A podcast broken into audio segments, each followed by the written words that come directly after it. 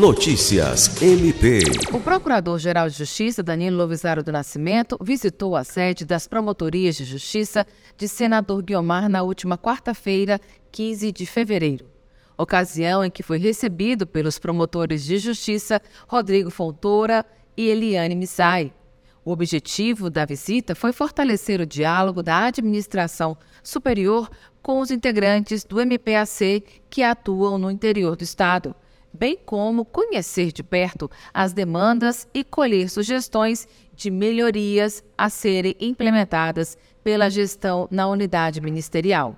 Também estiveram presentes a promotora de justiça e assessora institucional da Procuradoria-Geral de Justiça, Marcela Cristina Osório, e o promotor de justiça, Bernardo Albano, coordenador do Grupo de Atuação Especial de Combate ao Crime Organizado. Alice Regina, para a Agência de Notícias do Ministério Público do Estado do Acre.